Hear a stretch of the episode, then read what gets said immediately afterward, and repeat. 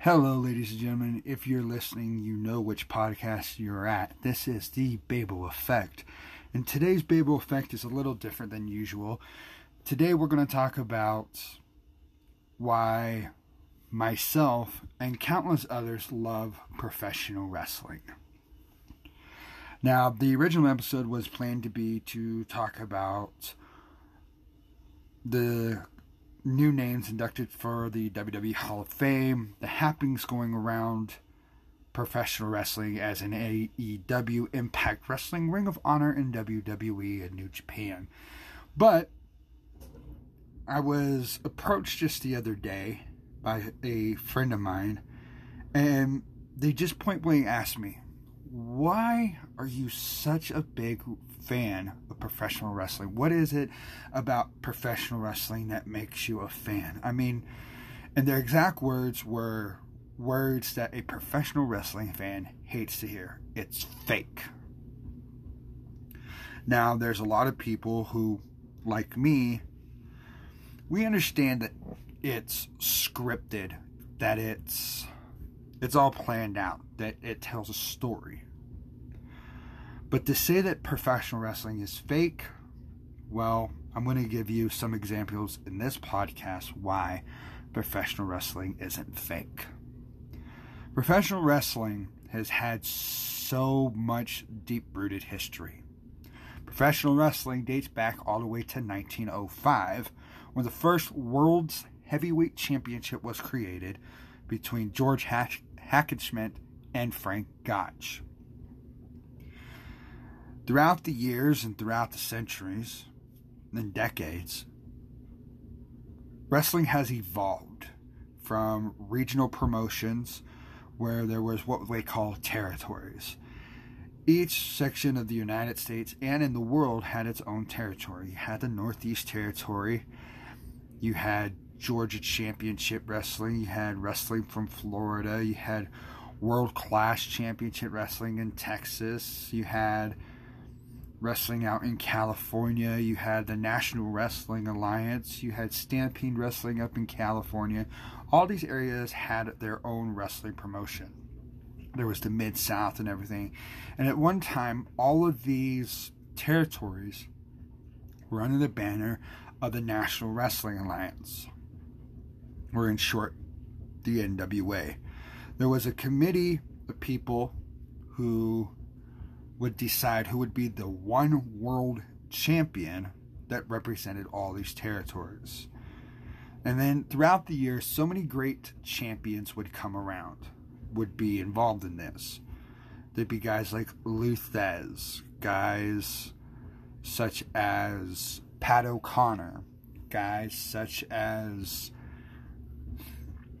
Dory Funk, Terry Funk, Gerald Brisco, Harley Race, Dusty Rhodes, Ric Flair. So many great champions throughout the years representing the National Wrestling Alliance.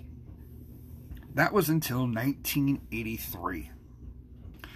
1983 saw the slight demise of the National Wrestling Alliance. Because a man by the name of Vince McMahon came along and bought Capitol Wrestling from his father, Vince McMahon, and created the World Wrestling Federation. And it would bring forth professional wrestling on a national scale. Vince McMahon would do the unthinkable and go to each territory and buy out these promoters, saying his vision was going to be groundbreaking. It was going to bring professional wrestling to not only a national viewpoint but a global viewpoint. And a lot of a lot of these territories were like, "Well, this is wrong. You're going against what your father said he would never do." But then there were some other territories who were like, you know, maybe this is the right thing for professional wrestling. And what really took it off was on January 23rd, 1984, Hulk Hogan, who at one time was part of the American Wrestling Association, the AWA, would arrive in Madison Square Garden and defeat the then WWF champion Iron Sheik that would launch an era of professional wrestling called Hulkamania. It was at this point that not many territories were left. It was the WWF and the NWA, which would later become WCW. The NWA would still be around, but it wasn't as predominant as it was. But this gets into why there are so many fans. Why is there so many fans of professional wrestling? Is it the the athletes themselves? Such athletes that can lift well over their body weight. Is it because of the simple fact that because of there's these wrestlers who can do all these crazy moves and they can bounce from one rope to the other and do all these flips and dives and all that? Is it a mystique of a character? The persona that these athletes create to draw you in? Or is it from the time they walk through the curtain to the time they walk back, they tell you a story? For me, it's always been about the story of how one wrestler versus the other, good versus evil, David versus Goliath. It was monumental. And to do it in front of 20, 40, 60,000 people, it was if theater had taken on a whole new life. There was drama, there was action, there was comedy. And for me, I think that's what draws in a fan. Now, to keep them invested, well, what do you do? How do you keep a wrestling fan invested? Well, like any story, you introduce new characters, you introduce plots and subplots and twists and turns. And a babyface goes to a heel and a heel goes to a babyface. For those of you who don't know, babyface is a good guy, heel is a bad guy. For me, wrestling has always been about how deep a story could go. Knowing, in fact, that at the end, this is where the story is going to go. But how are they going to tell the story to get there? One of the greatest stories to me back in the 80s was of Hulk Hogan versus Andre the Giant. Andre the Giant was the mentor to Hulk Hogan. Told him he was the future, he was the man, gave him a stamp of approval. Andre was this mythical wonder that Hogan respected who Hogan idolized. And with the turn of a hat, along comes Bobby the Brain Heenan, the villainous manager who had done everything he could to grasp the world's heavyweight championship from the reigning champion Hulk Hogan. Used every man at his disposal and then he got the one man who was closest to Hulk Hogan, Andre the Giant. Now, for well over a decade and a half, Andre the Giant had never been beaten. Andre the Giant was the eighth wonder of the world. He did what he wanted. He made people believed that he held the fate of every man he stepped in the ring with, their fate was in his hands. And now his mind had been polluted by Bobby the Brain Heenan. Bobby the Brain Heenan had said that Hogan was just using him to protect the championship, to keep it around him, that he would never be world champion, as long as he was by Hogan's side. And this broke Hogan. Hogan, who had idolized Andre the Giant his entire life. And then the famous words I'm here for only one reason to challenge you to a world championship match at a WrestleMania 3. It was at that moment Hulk Hogan knew that the Andre, Andre the Giant that he knew was no more. The crucifix was ripped, and Hogan was left with no other alternative. He had to go to Pontiac Silverdome to defend his crown, to defend his honor, to defend his Hulkamaniacs, to defend the World's Heavyweight Championship at WrestleMania 3, to prove that he had what it took to defeat Andre the Giant. And so it became. March the 29th, 1987. In a day that many wrestling fans thought would never see. An indoor attendance record was set 93,173 filled in the Pontiac Silverdome in Pontiac, Michigan. Was the true battle of the irresistible force versus the immovable object. Could Hogan topple the mighty and unbeatable Andre the Giant? One thing was for sure on that night the course of professional wrestling was going to change. And all it took was one mighty slam and one mighty leg drop.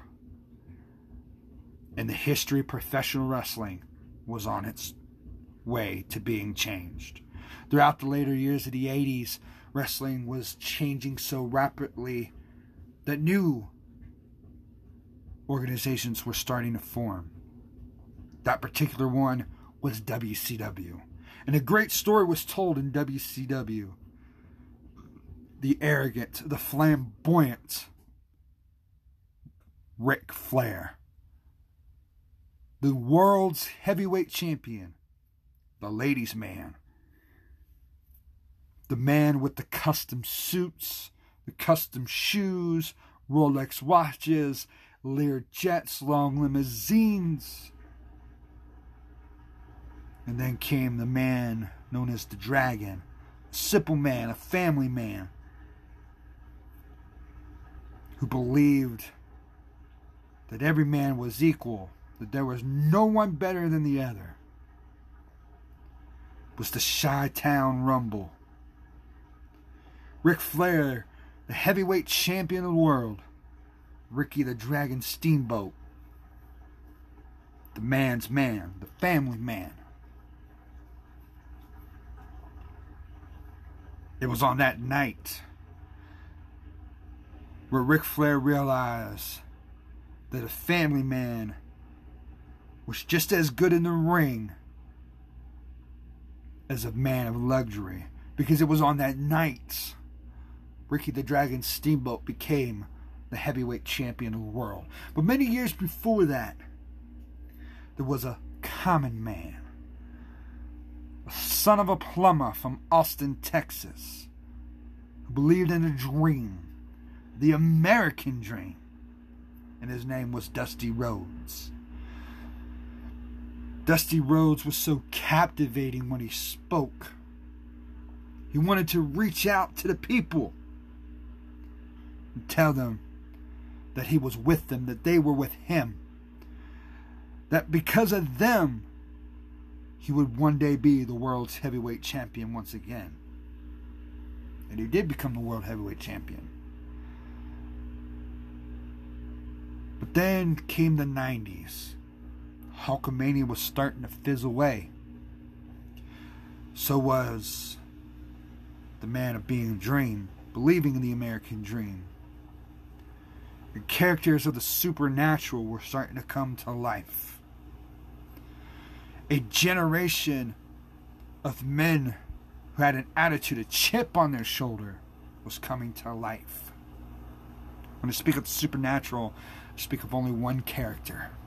A character who has braced the world of professional wrestling for nearly 30 years. I'm about The Undertaker. When we first were introduced to The Undertaker, we were frightened. We were scared.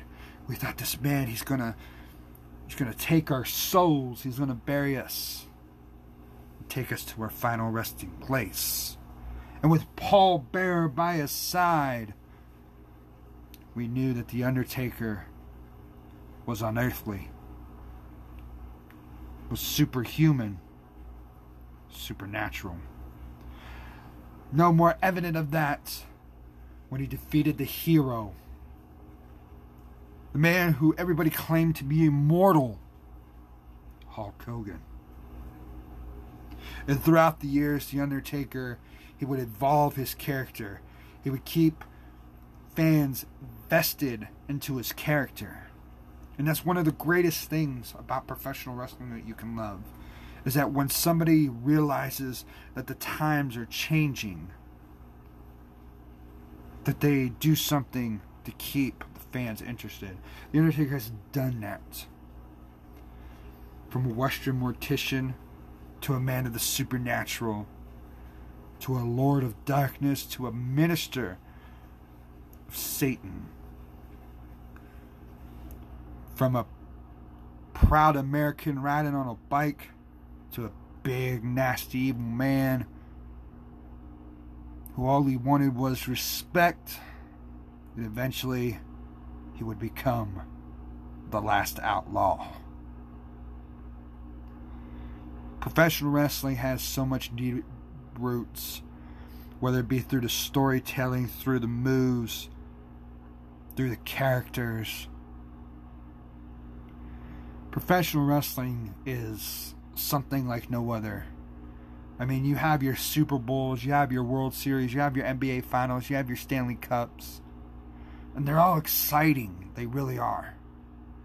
But there is nothing, nothing like being captivated at a professional wrestling event.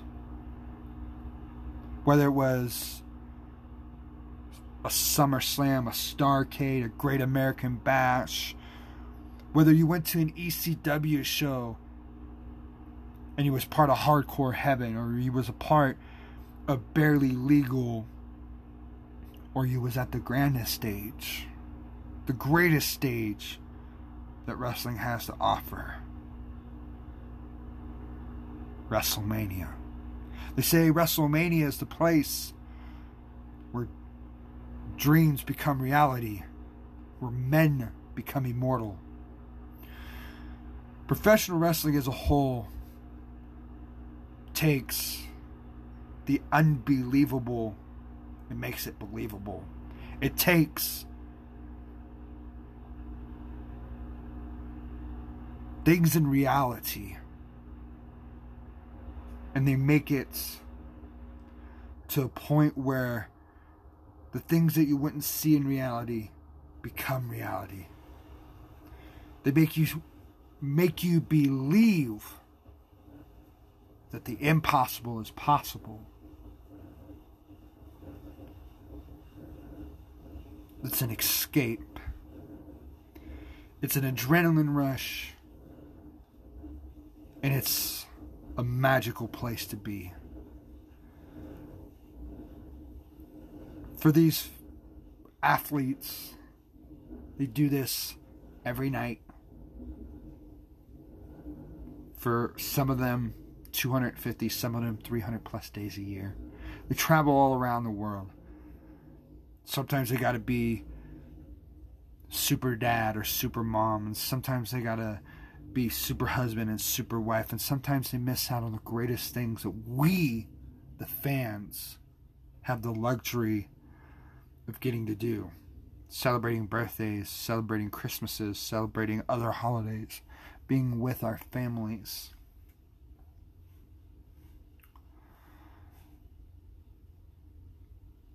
To respect professional wrestling for the art form that it is, It means the wonders.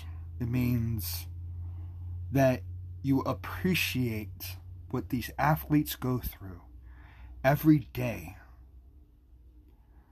to be the absolute best at what they do at their craft, to be away from their families, to be away from everything, just so they can put a smile on a fan's face, or to be the villain and make them hate them, make a fan hate them at the end of the day, professional wrestling, to some, it's just entertainment. To others, it's a sport. To some others, it is strictly what they say it is sports entertainment.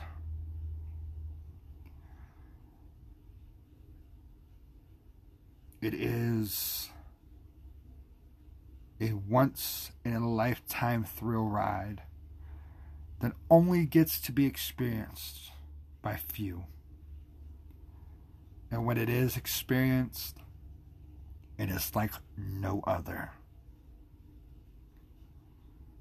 So, ladies and gentlemen, that is why I love the sport of professional wrestling. It's captivating, it's exciting, it makes you laugh, it makes you cry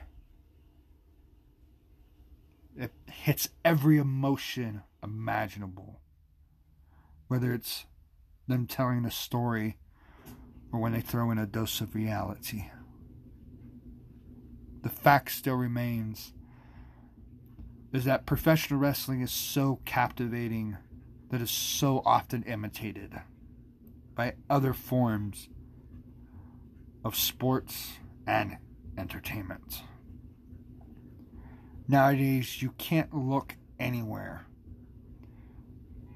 in any walk of life and see how much professional wrestling has influenced our world and our culture. Whether it's in person, in movies, in TV, through social media, professional wrestling has had a profound effect on our culture, whether it be good, whether it be bad. But at the end of the day, professional wrestling has its place in history and still does to this day. And the longer that it makes our culture as relevant in our culture, the more its popularity grows. So, ladies and gentlemen, this is why I'm a fan of professional wrestling. This has been the Babel Effect, and thank you for listening.